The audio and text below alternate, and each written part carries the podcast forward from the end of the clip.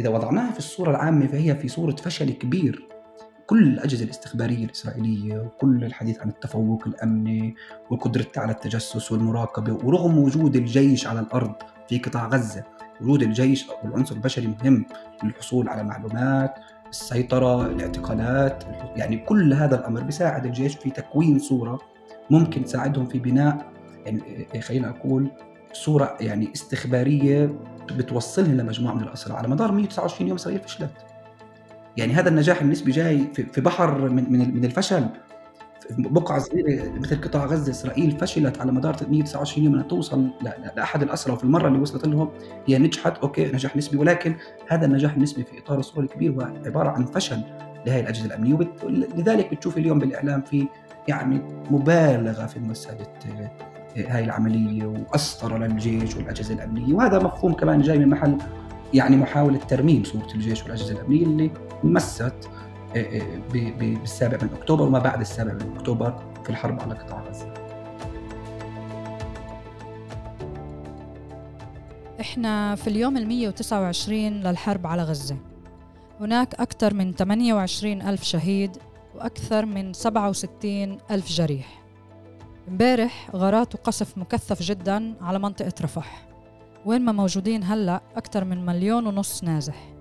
خوف حقيقي وجدي من اجتياح وشيك وعملية برية في رفح وخاصة بعد بعد اللي صار الليلة. عدم وضوح لمصير النازحين في حال صار هذا السيناريو. الأسبوع اللي فات شهدنا تطورات بما يخص محاولات التوصل لاتفاقيات حول وقف إطلاق النار والصفقة المتعلقة في تعليق الحرب. حركة حماس سلمت ردها ولكن إسرائيل ما وافقت عليها.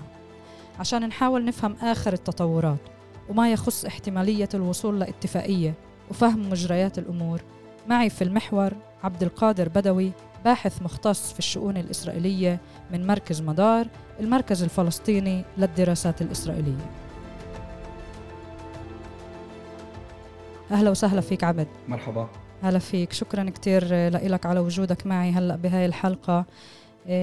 عابد بداية خلينا هيك نوصف المشهد الحالي. هناك قلق كبير حول إيش اللي رح يصير في رفح وحول مصير النازحين فيها. يعني صحيح آه، آه، اللي بصير برفح آه، هو عمليا أكبر كارثة هلأ ممكن نوصفها. يعني رفح اليوم الأكثر اكتظاظا في العالم. بتضم أكثر من مليون ونصف آه، نازح فلسطيني. هاي المجموعة أو الكثافة السكانية الكبيرة هي نتيجة لكل العملية العسكرية اللي استمرت على مدار أكثر من أربعة أشهر. آه، دفعوا الناس باتجاه الجنوب ليتكدسوا بالجنوب في المرحلة الأولى والمرحلة الثانية دفعهم باتجاه رفح. طبعا هذا ما كان يعني آه، عشوائي ولا كان عبثي. كان واضح من اليوم الأول أنه في نوايا إسرائيلية للتهجير. هذا لم يعد خفيا على أحد. هناك العديد من المعوقات صحيح السياسيه سواء داخليا أو حتى يعني خارجيا والضغط على إسرائيل بهذه المسألة. لكن يعني بالصورة لقينا حالنا إنه في عندنا مليون ونصف فلسطيني في رفح. العمليات العسكرية مستمرة في الشمال مستمرة في الوسط مستمرة في خان يونس والقصف مستمر في رفح وهذه نقطة مهمة. اليوم في محاولة لإبراز رفح كأنه مين حكى من اليوم الأول إنه إحنا ما بدنا نروح على رفح؟ يعني هذا السؤال اللي لازم نسأله، هل في جهة إسرائيلية من اليوم الأول قالت إنه رفح هي بعيدة أو رفح يعني منطقة لا تشملها العملية العسكرية؟ من اليوم الأول رفح فيها قصف وفي استهداف وفي قصف لبيوت المدنيين وفي شهداء في رفح وإصابات، ناهيك عن الوضع الإنساني الكارثي سواء في رفح أو حتى في الشمال، لكن اليوم الاهتمام برفح له علاقة بتكدس وجود أكثر من مليون ونصف فلسطيني في هذه المنطقة وهناك مخاوف حقيقية من أن يتم دفع الناس من هذه المنطقة للخروج باتجاه الأراضي المصرية بمعنى التهجير. وللأسف أحيانا التركيز على رفح كمان بقلل من التركيز على ما يحدث في الشمال.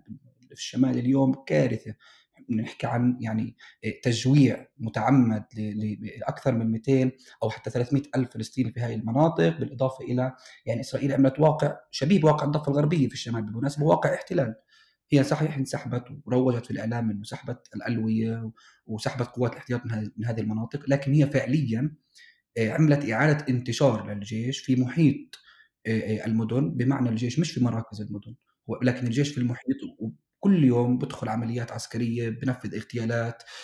يعني في إطار محاولة يعني خلينا نقول عمليا إعادة أو عمليا عفوا منع إعادة بناء التنظيم لحماس سواء نحكي الجسم السلطوي المدني أو حتى الجسم العسكري أو الجناح العسكري لحركه حماس. وبالتالي هذا المشهد اليوم. التركيز على رفح زي ما ذكرت يعني مرتبط بوجود هاي الكثافة السكانية الكبيرة وفي تخوف حقيقي من أن تدفع إسرائيل الفلسطينيين للخروج باتجاه الأراضي المصرية بمعنى في تخوف من التهجير. والتلويح بالعملية العسكرية اليوم ممكن نقرأه يعني على أكثر من مستوى. المستوى الأول صحيح. في رغبة إسرائيلية إنه لاجتياح رفح وحيكون. وأنا ذاك قلت إنه مين حكى من اليوم الأول إنه رفح ما يعني آه، خارج العمليات العسكرية الإسرائيلية ومش حنوصل لها أو مش حندخل رفح؟ لا من اليوم الأول إسرائيل أعلنت الحرب على كل قطاع غزة بما في ذلك في رفح. ودفع الفلسطينيين باتجاه رفح كان الهدف منه والتمهيد لتهجيرهم باتجاه الأراضي المصرية. بعد ما اصطدمت إسرائيل بمجموعة معيقات من ضمنها الموقف الرسمي لمصر الرافض لأي محاولة تهجير بالإضافة لمواقف بعض الدول العربية وموقف الولايات المتحده الأمريكية ولكن هذا ما هو معلن. التلويح بهذه العملية العسكرية على الرغم من إنه من أيام عديدة أو من أسابيع عديدة كثير من المصادر الأمريكية اللي سربت وقالت إنه الولايات المتحدة الأمريكية اطلعت على خطط عسكرية للجيش الإسرائيلي للعمل في رفح وهي الخطط ما كانت منطقية بالنسبة لهم يعني هيك وصفوها. اليوم نتنياهو لما اجى حكى عن موضوع العملية العسكرية اجى هو عمليا في إطار محاولة الضغط على حركة حماس لإبداء مرونة أكثر والتنازل عن بعض المطالب اللي وضعتها في الرد الذي قدمته للوسطاء قبل عدة أيام. بمعنى الموضوع جاء بالتزامن مع رفض إسرائيل لهذه المطالب وبطلع نتنياهو حكى إحنا بدنا نجتاح رفح بدنا ندخل على رفح وخلق كل التركيز وجه كل التركيز باتجاه رفح وصارت رفح هي حديث الساعة وبحق. طبعا ولكن كل قطاع غزة تعيش ما, ما, ما تعيشه رفح وأكثر ربما لكن الكثافة السكانية في رفح هي اللي بتعطي يعني بتعطيها أهمية عن غيرها وال وأيضا المخاوف أو التخوف من التهجير ودفع الناس للخروج من هذه المنطقة. داخل إسرائيل نفسها بيعرفوا إنه بنيامين نتنياهو عنده كمان حسبه سياسيه لما حكى عن رفح. يعني الوحيد اللي طلع حكى عن رفح هو بنيامين نتنياهو وعنده كثير من الحسابات السياسية سواء الداخلية أو حتى الخارجية. ما بعرف إذا مهم نتطرق للتفاصيل ليش نتنياهو كمان يعني بهذا الوقت اجى حكى عن رفح وشو يعني شو الأهداف؟ أنا بفكر واحد هو بحاول يطمن جمهور اليمين جمهور اليمين اللي بيهدد نتنياهو باستمرار وبيبتزه بالمناسبة بالعلن إنه في حال التوصل لصفقة سيئة زوجين تضمن انسحاب إسرائيلي بمعنى إذا في انسحاب هذا لن معنى العملية العسكريه لن تشمل رفح فهو طلع بيطمنهم لا إحنا رايحين على رفح وأيضا آه، آه، يعني محاولة ربما في محل من المحلات لتفجير التفاوض مع حركة حماس لأنه حركة حماس كان موقفها واضح. وأبلغت الوسطاء أي عملية عسكرية أو اجتياح بقصد عملية عسكرية كبيرة واجتياح لرفح كما حدث في كل مناطق قطاع غزة هذا سيؤدي إلى يعني انسحاب من المفاوضات. وبالتالي نتنياهو يريد أن يلقي المسؤولية على حركة حماس أمام عائلات الاسرى الإسرائيليين في ظل الضغط اللي يعني صحيح هو متواضع وهذا الحراك يعني خجول ولم يرقى لكونه حراك ضاغط على على آه على نتنياهو هو بده كمان يقول للعائلات إنه أنا بعمل بكل الجهود إني أرجع أو أستعيد الاسرى لكن حماس هي من ترفض. هذا من ناحية. من ناحية ثانية هو بده كمان يعزز ويعني من الضغط العسكري من خلال تصعيد الاستهداف من الجو.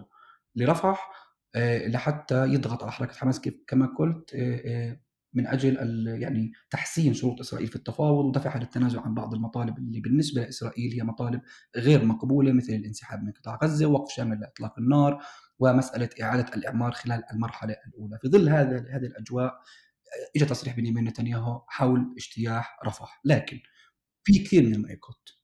اولا فيما يتعلق بالمعيق وهو المعيق الأساسي برأيي بعيدا عن أحيانا يعني آه، إحنا بنطيش على وهم إن الولايات المتحدة الأمريكية ترفض الولايات المتحدة الأمريكية هي شريكة في هذه الحرب منذ اليوم الأول. وهذا واضح بعيدا عن كل التصريحات اليوم اللي بتيجي بالمناسبة في إطار حالة منافسة انتخابية. بمعنى التصريحات الأمريكية اليوم نفهمها في إطار إنه في منافسة اليوم داخلية في الولايات المتحدة الأمريكية يعني في استحقاق انتخابي. وهاي حتى يعني التصريحات وحتى ممارساتهم وسلوك شخصيات الإدارة الأمريكية آه، تأتي من كونهم منافسين انتخابيا هم عندهم أدوات حقيقية للضغط على إسرائيل بس ما فعل ولا أداة لغاية هذه اللحظة. الشيء اللي بيمنع إسرائيل برأيي اليوم من مسألة رفح ونبتعد كمان عن مسألة تفزيع وتخويف كمان أهلنا الموجودين بقطاع غزة وفي منطقة رفح تحديدا في معوقات عسكرية وهذا بيعاني منها الجيش بشكل رئيسي بمعنى إنه لا يمكن للجيش حتى بالمعنى العملياتي إنه يجتاح رفح بريا ويحقق بين مزدوجين خلينا نقول إنجازات عسكرية واضحة على الأرض في ظل وجود هذا الكم البشري الهائل. لأنه هذا حيخلي الجيش كمان يصطدم بهاي الكتلة البشرية الكبيرة وهذا يعني أنا حيواجهوا تمرد دموي يعني صدام دموي حيكون بتحكي عن مليون ونص بني آدم مليون ونص إنسان موجودين في هاي المنطقة والجيش بده يشتغل بده بده يعمل فيها صعب جدا بالمعنى العسكري الإسرائيلي. وبالتالي الحسابات الإسرائيلية كلها مرتبطة بماذا يعني أو ما الذي يخدم مصلحة إسرائيل العسكرية اولا بعيدا عن كل شيء بعيدا عن الأمريكان وبعيدا عن الإقليم وبعيدا عن كل الأشياء اللي بتدورها بالإعلام. لأنه في يعني بدي أقول مغامرة في مقامرة في هذه المسألة وهذا سيعرض حياة الجنود الإسرائيليين للخطر وراح تفشل العملية العسكرية. بتقديري مش حيكون في هذه الفترة في اجتياح بري واسع لقطاع غزة إلا بعد ما يكون في خطة واضحة لنقل الفلسطينيين من هذه المنطقة. طبعا في رفض إسرائيلي مطلق لاعادتهم لمناطق الشمال هذا واضح.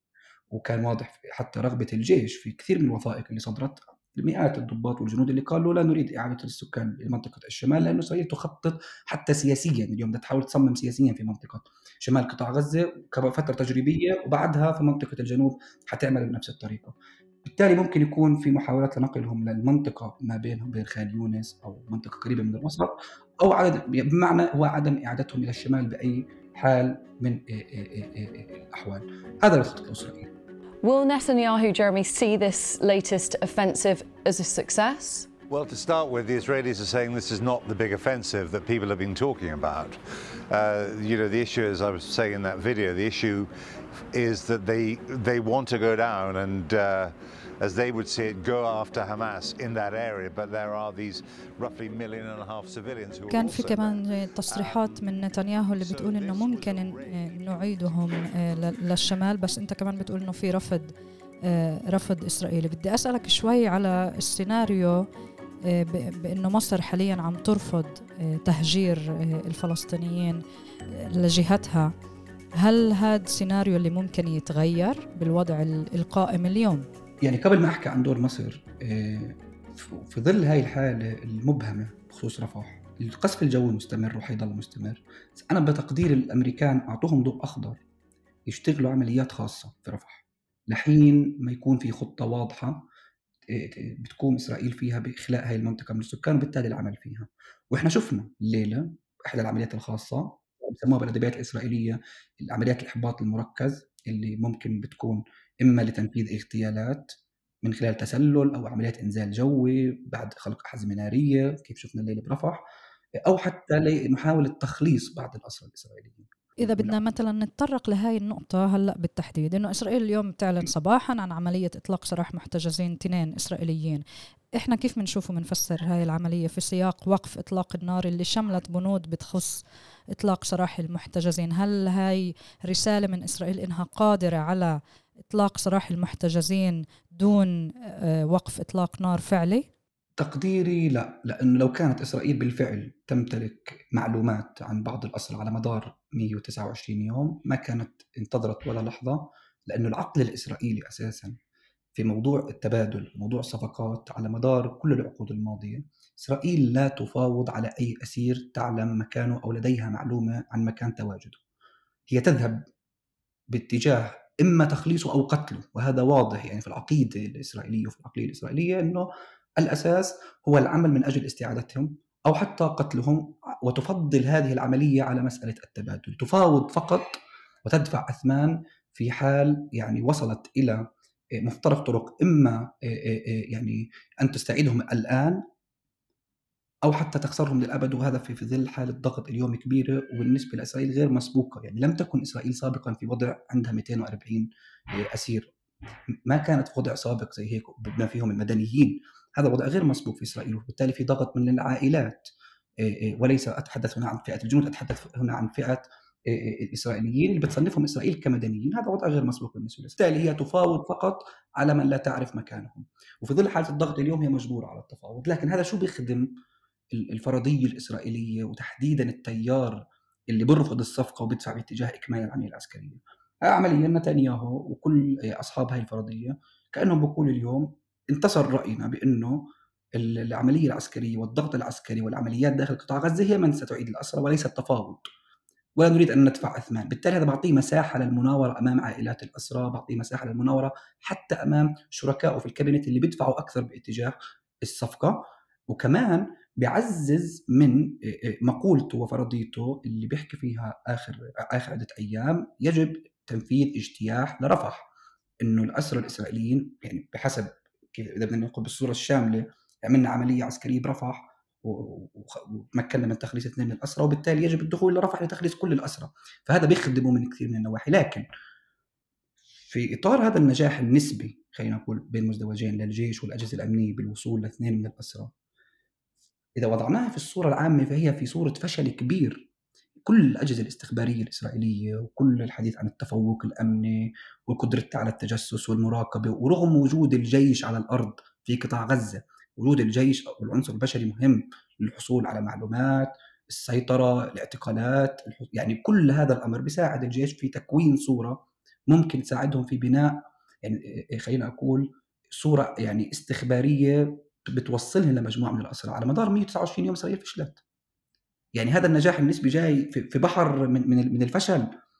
بقعة صغيرة مثل قطاع غزة إسرائيل فشلت على مدار 329 يوم أنها توصل لأحد الأسرى وفي المرة اللي وصلت لهم هي نجحت أوكي نجاح نسبي. ولكن هذا النجاح النسبي في إطار الصورة الكبير هو عبارة عن فشل لهذه الأجهزة الأمنية. ولذلك بتشوف اليوم بالإعلام في يعني مبالغة في مسألة آه، هاي العملية وأسطر للجيش والأجهزة الأمنية. وهذا مفهوم كمان جاي من محل يعني محاولة ترميم صورة الجيش والأجهزة الأمنية اللي مست بالسابع من أكتوبر وما بعد السابع من أكتوبر في الحرب على قطاع غزة.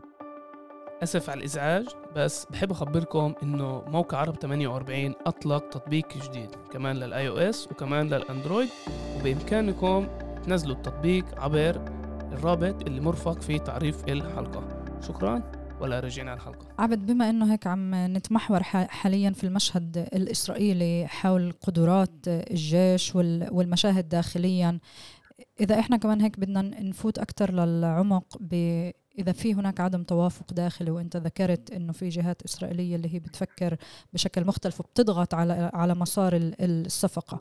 فهل ممكن شوي كمان تتوسع بهذا المفهوم عشان نفهم ال ال يعني التقسيمات داخليا. يعني هو الخلافات الداخلية أو التباينات وأحيانا بيتم تناولها بسطحية للأسف في بعض وسائل الإعلام وكأنه في خلاف على مبدأ الحرب. الخلاف في إسرائيل ليس على مبدأ الحرب.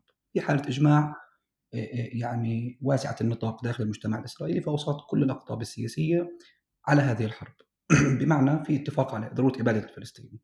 التباينات أو الخلافات هي في الأولويات. بمعنى هناك طرف أو تيار يعني تحديدا نحكي عن بيني جانتس رئيس المعسكر الرسمي في إسرائيل وآيزنكوت وبنضم له كمان آه، رئيس المعارضة يائير لبيد اللي بيدفعوا باتجاه ضرورة أن تذهب إسرائيل باتجاه إعادة الاسرى الاسرائيليين من خلال صفقة ومن ثم إكمال العملية العسكرية. هذا صحيح يعني هم بيحكوا هيك بالإعلام ولكن ليش بيحكوا كمان هيك؟ يعني مهم نوقف إنه هل هم لو كانوا محل بنيامين نتنياهو رح يذهبوا باتجاه الصفقة؟ هذا سؤال كمان لازم يعني نطرحه. لو كان بيني جانتس هو رئيس الحكومة هل سيذهب باتجاه الصفقة على حساب العملية العسكرية؟ كل شيء في إسرائيل انتخابي. وفي هذا الإطار أيضا تأتي هذه التصريحات. بالنسبة لجانت وآيزنكوت آه، هم يعني آه، أظهروا بين مزدوجين مسؤولية وطنية بعد المسؤولية اللي تحلوا فيها في الاحتجاجات القضائية وانتصروا يعني آه، الدولة وحاولوا الحفاظ على عدم المساس بها من قبل اليمين الذي كان يسعى لهدم القضاء ومؤسسات الدولة. وهم انتصروا أيضا لمسؤوليتهم الوطنية بين المزدوجين دعينا نستخدم مصطلحات مصطلحاتهم. عندما أزاحوا كل خلافاتهم جانبا من أول يوم في الحرب وانضموا لكابينة الحرب وانضموا للحكومة. وبالتالي اليوم بكل استطلاعات الرأي بيني جانس والمعسكر الرسمي بيحصلوا على أفضلية يعني بشكل مضاعف حتى عن بنيامين نتنياهو. على عكس يائير لبيد الذي لم يتصرف وفق الإسرائيليين بمسؤولية ويعني وانشغل في السياسة في ظل انشغال إسرائيل في الحرب. لكن من هذا المحل الانتخابي كمان جانت وآيزنكوت وهي المجموعة بتطالب إنه يجب أن يكون أولوية لاعاده الأسرى. لهم كمان جزء من الجمهور للمعسكر الرسمي هم جمهور عائلات الأسرى وهم نفسهم اللي شاركوا في الاحتجاجات ضد الإصلاحات القضائية وبالتالي في شيء انتخابي. السؤال لازم نساله زي ما قلت لك إنه هل لو كان جانتس أو آيزنكوت أو حتى لبيد رئيسا للحكومة محل نتنياهو هل كان حيتصرف بنفس الطريقة اللي تصرف فيها نتنياهو أو حيروح باتجاه صفقة على حساب اكمال العملية العسكريه؟ أنا تقديري لا. هاي الخلافات اليوم أنا برأيي آه، راح تقل وهي التباينات راح تقل حدتها بعد العملية العسكرية الإسرائيلية لأنه إسرائيل اليوم بتشوف حالها آه، يعني شروطها أحسن في التفاوض إحنا بنحكي بكرة كان مقرر إنه يكون في آه، جلسة أو لقاء تفاوضي في القاهرة وبعد مكالمة بايدن ونتنياهو بايدن نصح نتنياهو بضرورة أن تشارك إسرائيل في هذه المفاوضات أو في هذه الجولة. اليوم إسرائيل بتشوف نفسها في يعني في وضع أفضل آه، لأنها كأنها بتقول لحركة حماس في حال لم تقبلوا بالشروط اللي إحنا بنطلبها الإسرائيلية. إسرائيل ستكمل العملية العسكرية في رفح ستجتاح رفح وستنفذ عمليات خاصة أيضا داخل رفح وفي كل مناطق قطاع غزة للوصول للاسرى الاسرائيليين وبالتالي يعني هذه محاوله لدفع الوسطاء للضغط على حركة حماس من أجل يعني القبول ب يعني إبداء مرونة أو حتى القبول بالشروط الإسرائيلية اللي وردت في اتفاق أو في دعينا نسميه اتفاق الإطار اللي تم الاتفاق عليه في باريس قبل عدة أسابيع. هاي الصورة العامة لكن يعني حتى إسرائيل قلت لك هي ملتزمة بعقيدتها فيما يتعلق بموضوع التبادل وستحاول حتى وهي تفاوض الوصول إلى الأسرى الإسرائيليين لأنها تسعى إلى يعني أو تخليصهم أو حتى قتلهم لعدم دفع الثمن. ويمكن مش غريب أحكي وهي قد أكون مخطئ فيها آه، لأول مرة آه، نشعر أنه إسرائيل آه، بتحدث هنا يعني عن عن على الأقل في العشر سنوات الماضية من صفقة شاليط لليوم. بالنسبة لهم موت كل الأسرى الإسرائيليين هي تراجيديا وقصة حزينة. مش كثير كانت بتفرق عند نتنياهو ولا عند المؤسسه الأمنية والعسكريه كانت تراجيديا هي قصة حزينة. يعني إسرائيل بتعيش حرب وجودية بين مزدوجين كيف صوروا؟ حرب استقلال ثانية في تهديد لوجود الدولة.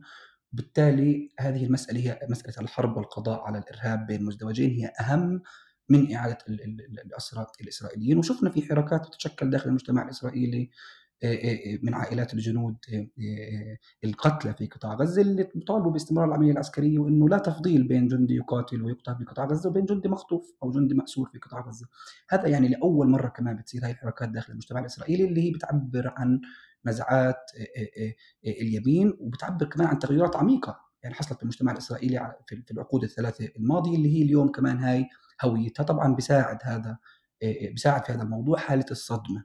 داخل المجتمع الإسرائيلي بعد أحداث السابع من أكتوبر في حالة صدمة والسياسيين بيقدروا يستغلوا حالة الصدمة الموجودة عشان يملوا أجندتهم السياسية ويستمروا في هاي الحرب لحسابات طبعا كثيرة لبنيامين نتنياهو من ناحية ولبني جانتس من ناحية وللمعارضة الإسرائيلية وأيضا لكل النخبة الأمنية والعسكرية بعد أحداث السابع من أكتوبر وبعد أربع أشهر من هاي الحرب. بمعنى أنه كمان كل حدا صحيح في هدف متفق عليه هدف الإبادة للفلسطينيين والقضاء على حركة حماس بين المزدوجين لكن أيضا في حسابات انتخابية داخلية وحسابات سياسية لكل طرف من الأطراف بتفاوت طبعا بين كل طرف وطرف. Without the truth, there's no light.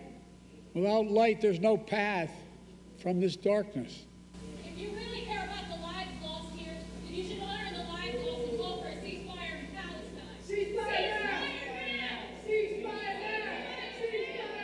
That's all right. That's all, that's all right. That's all right.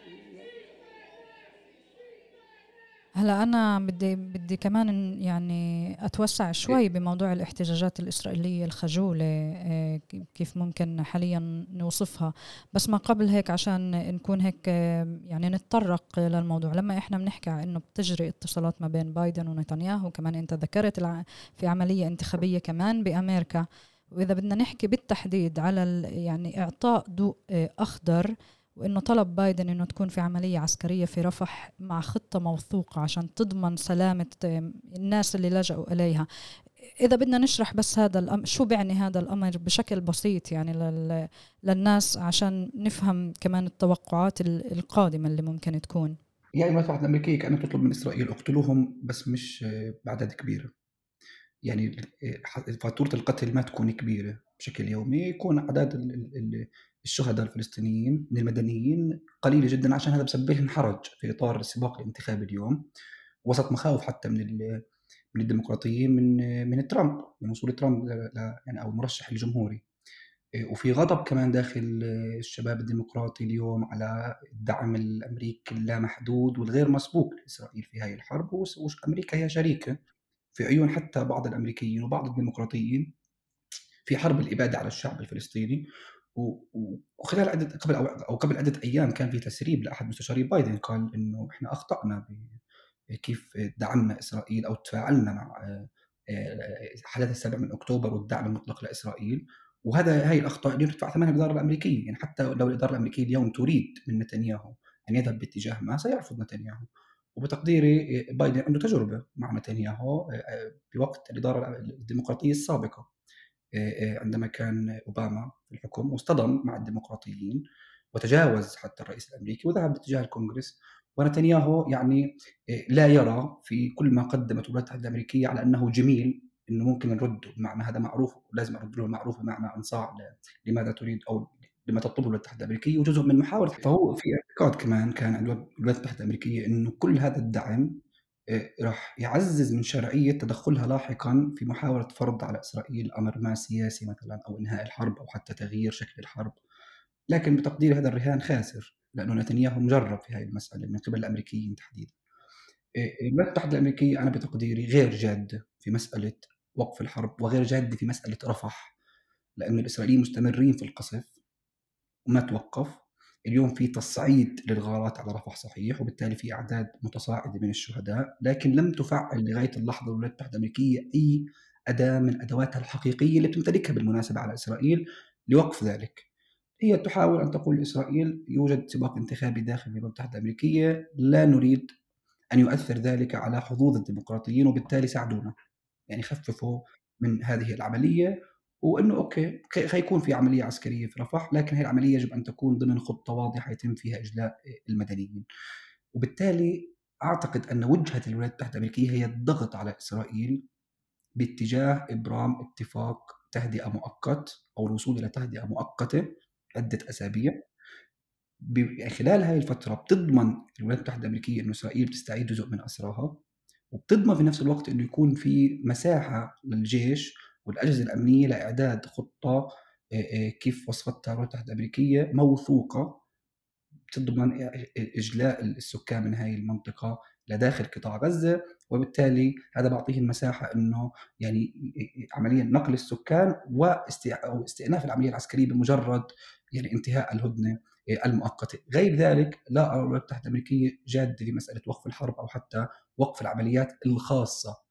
سواء من الجو أو حتى عملية التسلل كما حدث ليلة أمس في رفح وهي تمتلك أدوات ضغط على إسرائيل ولكنها لا تفعلها وجزء منه بالمناسبة كمان يعني تضليل للرأي العام الداخلي الأمريكي وتضليل كمان لما يحدث في الإقليم من ضغط من الدول العربية ودولة مصر كمان بسبب تخوفهم من إنه مثل هذه العملية تؤدي إلى تهجير الفلسطينيين باتجاه الأراضي المصرية في كل هاي في اطار كل هذه الحسابات هيك بتشتغل الولايات المتحدة الأمريكية لكن يجب أن لا ننسى أنها شريكة في هذه الحرب منذ اليوم الأول وغير آبها بأعداد المدنيين. يعني إحنا بنحكي عن 30 ألف شهيد اليوم نحكي عن 100 ألف بين شهيد وبين مصاب ومفقود. غير آبها الولايات المتحدة الأمريكية بهي المسألة هي فقط تريد أن يعني يعني تبعد الحرج عن نفسها اليوم. بدها تخفف الحرج الأخلاقي الداخلي في إطار الانتخابات وعشان كمان يضل في إمكانية تحكي مع العرب والدول العربية من أجل الضغط على حركة حماس. هاي يعني هاي بتقديري هيك الولايات المتحدة الأمريكية اللعب بجميع يعني هيك إذا بدنا نصفها إنه إحنا بنلعب على كل حبال هيك. هي بتلعب على كل حبال نعم. إذا بدي أرجع شوي للإحتجاجات الإسرائيلية يعني هيك للختام بآخر سؤالين. السؤال ما قبل الأخير الإحتجاجات الإسرائيلية يعني فعلا إحنا عم نشوفها بشكل خفيف في جزء من المشهد بس بشكل خفيف. كمان الاحتجاجات الاحتجاجات عفوا المتعلقة في المحتجزين بس كمان الاحتجاجات اللي إلها علاقة في تغيير الحكومة والإصلاح القضائي ما قبل الحرب واللي شوي شوي عم نشوفها في الشارع الإسرائيلي اللي عم عم بتعود. ضعيفة بس هي شوي شوي عم تتصاعد بشكل تدريجي وبطيء. يعني يوم السبت إحنا هيك شهدنا في الشارع الإسرائيلي وجودهم كمان مرة بالشارع وكان في كمان اعتقال متظاهرين وما إلى ذلك. شو ممكن تكون الأسباب؟ بما يليق بالمشهد طبعا إنها هاي الاحتجاجات مش بقوة كافية. وهل هاي احتجاجات بحال وعادت بقوة؟ هل هاي ممكن تغير المسار إسرائيليا أو تشكل ضغط على مجريات الأمور؟ يعني فيما يتعلق بالشق الأول ليش هي خجولة؟ أولا لأنه هي مكونة من عائلات الأسرى الإسرائيليين وما انضم لهذا الحراك يعني قطاعات واسعة في المجتمع الإسرائيلي إسرائيل في حالة حرب وإسرائيل كيف كانت على مدار العقود الماضية في حالة الحرب تقريبا تختفي المعارضة تقريبا وبصير في حالة تجند حول هدف الحرب. وفي يعني مقولة بإسرائيل وهي يعني ظهرت بحرب لبنان الأولى بال 82 وسط الاحتجاجات اللي كانت تطالب بوقف الحرب كانوا يستخدموا لفظة شيكت يوريم. يعني إحنا هاي الاحتجاجات بعد الحرب الانتقادات بعد الحرب. هلأ إحنا في حالة حرب خلينا نتجند كلنا بالحرب بعدها نرجع وبنعيد كل حساباتنا الداخلية. في حالة صدمة بإسرائيل وفي حالة تصوير لهاي الحرب على أنها حرب وجودية. وفي ظل هذا المناخ في حالة صدمة اولا بإسرائيل. حالة الصدمة في كل المجتمع اللي تم يعني كمان إعادة إنتاج الصدمة من قبل السياسيين بالحديث حول الحرب الوجودية وحرب الاستقلال الثانية وضرورة القضاء على الإرهاب. هذا كله مصطلحات يعني أنا بقتبسها آه، من آه، آه، من كيف يعني بتحكيها إسرائيل وبيحكوها السياسيين في إسرائيل. هاي الأجواء عمليا حدت من إمكانية ظهور بعض الأصوات اللي تعارض الحرب اللي بقود الاحتجاجات اليوم هم عائلات الأسرى عائلات الأسرى بالمناسبة ما تجند لهم ما انضم لهم قطاعات واسعة من المجتمع الإسرائيلي. وفي المقابل في حركات ترفض هذا الحراك. في حركات يعني اللي الممولة من اليمين والمسا... من ضمن تيار وكتلة اليمين التي تطالب بضرورة إكمال الحرب حد النهاية وانضم إلى عائلات الأسرى عفوا الجنود القتلى في قطاع غزة. وكان مطالبهم أنه ضرورة إكمال العملية العسكرية وأن لا تذهب دماء أبنائهم هدرا يعني بهذا المعنى. لذلك لا يوجد تفضيل في المجتمع اليوم بين جندي يقاتل وقد يقتل أو يصاب بين جندي محتجز أو أسير آه، في قطاع غزة. آه، ثانيا في ظل حالة الحرب كيف حكينا وهذه ممكن تكون مكررة أنت بالمونتاج بتعملوها. في لفظة إسرائيلية بيستخدموها إنه شيكة يوريم. في حالة الحرب ما لازم يكون في انتقادات ولا لازم يكون في صراعات داخلية ولازم نتجند كل المجتمع حول هدف آه، الحرب. فرص توسع هذا الاحتجاج هي مرتبطة بخروج بيني جانت أقصد هنا المعسكر الرسمي من الحكومة وقيادة هذه الحركة بمعنى حركة الاحتجاج في الشارع الإسرائيلي لأنه هذا حيكسبها زخم سياسي. بمعنى سينتقل هذا الحراك من كونه حراك اجتماعي أو إنساني إلى كونه حراك سياسي بقيادة سياسية وبحدا عنده شرعية بين مزدوجين وشعبية في المجتمع الإسرائيلي المتصاعد ومتزايدة. لو تم هذا السيناريو حتتوسع الاحتجاجات داخل المجتمع الإسرائيلي المطالبة بإما إعادة هيكلة أهداف الحرب لتكون أهداف واقعية ومنطقية أو حتى يعني وقف الحرب. لكن بني جانت لا يريد وقف الحرب. هو يريد فقط إعادة الأسرى اليوم وهو يحاول أيضا أن يكسب ود هذه العائلات. وأنا قلت قبل لو كان بني جانت مكان بنيامين نتنياهو لتصرف كما تصرف بنيامين نتنياهو. وبالتالي هذا أعتقد الحراك في الأيام المقبلة أو الفترة المقبلة لا أعتقد أنه سيتسع.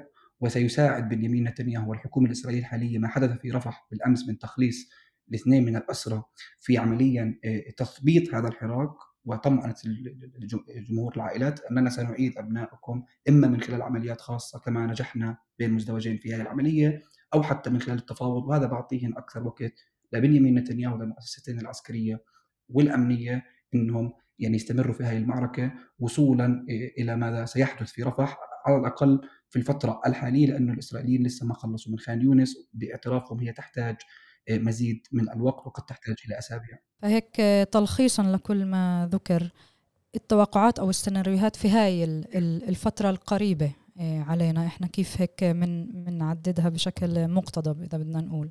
آه، يعني أنا أعتقد إنه فيما يتعلق بحسابات إسرائيل شعور النشوة الحالي المرتبط بالحدث اللي صار بالأمس هذا ما ما ما حيستمر طويلا لأنه إسرائيل ملزمة ومجبورة توقف أمام حقيقة إنه هناك 134 أسير ما زالوا في قطاع غزة. عدد كبير منهم قتل بفعل القصف الإسرائيلي. آه، وحتى لو نجحت إسرائيل في عملية أو في عمليتين لن تنجح وهذا ثبت على مدار أكثر من أربعة أشهر في إعادة كل الأسرى الاسرائيليين وبالتالي هي مجبرة على الجلوس والتفاوض مع حركة حماس من خلال الوسطاء وإعادة الاسرى الإسرائيليين من خلال صفقة تبادل. تضمن هذه الصفقة أو تشمل تهدئة مؤقتة كما ترغبها إسرائيل. ولا أعتقد اليوم الظرف في إسرائيل ناضج أقصد بالمعنى السياسي أو حتى بالمعنى المجتمعي فيما يتعلق بمسألة وقف الحرب على قطاع غزة. وبالتالي الوجهة هي الذهاب باتجاه ربما تهدئة مؤقتة قبل رمضان. يعني ولكن اسرائيل تسعى لتحسين شروط هذه الصفقة بمعنى أن لا تشمل المطالب السياسية التي تقدمتها حركة حماس، أن لا تشمل انسحابات إسرائيلية من قطاع غزة، أن لا تشمل تعهدا بوقف الحرب بشكل دائم. وتكسب أيضا وقتا من أجل إعداد خطة لرفح. حتى ذلك الحين ستستمر العمليات الخاصة الإسرائيلية والقصف الجوي لرفح والعمليات الخاصة برفح في مسعى أو في محاولة تخليص بعض الأسرى الاسرائيليه في حال كان لديها معلومات. أو حتى يعني تنفيذ اغتيالات أو يعني عمليات مركزة بين المزدوجين ولكن أيضا يتوقف على مجريات الميدان. في الحرب هناك العديد من الأحداث المفاجئة. إسرائيل استفاقت الشهر الماضي على الأقل على حدثين كانوا صادمين بالنسبة للجمهور الإسرائيلي، الحادثة الأولى في مطلع يناير، الحادث الثاني اللي كان مقتل 21 جندي إسرائيلي، تكرار مثل هذه الحوادث قد يدفع باتجاه إعادة التفكير مرة أخرى في الخيارات الإسرائيلية، لكن أعتقد أن إسرائيل ما تسعى لتحقيقه اليوم هو تحسين مكانها وشرطها التفاوضي من خلال زيادة الضغط على حركة حماس بمعنى أنها تفاوض حماس اليوم بالنار وباستخدام الكارثة الإنسانية التي تسببت بها في قطاع غزة في الشمال في في مدينة غزة في الوسط وفي الجنوب وفي رفح تحديدا كسلاح للضغط على حماس. من أجل القبول بالشروط الإسرائيلية والتنازل عن بعض الشروط التي رفضتها إسرائيل. آه، عبد هيك بدي أشكرك آه، جزيل الشكر. إحنا طبعا رح نكمل آه، نتابع كل مجريات الأمور وبتمنى هيك نعاود نتحدث وإحنا بفترة اللي بنشهد فيها وقف أو تحقيق للاتفاقية. شكرا, شكرا. كثير لك بضلني معك على اتصال. بشكرك كثير شكرا يعطيك ألف عافية. مع السلامة. سلامات.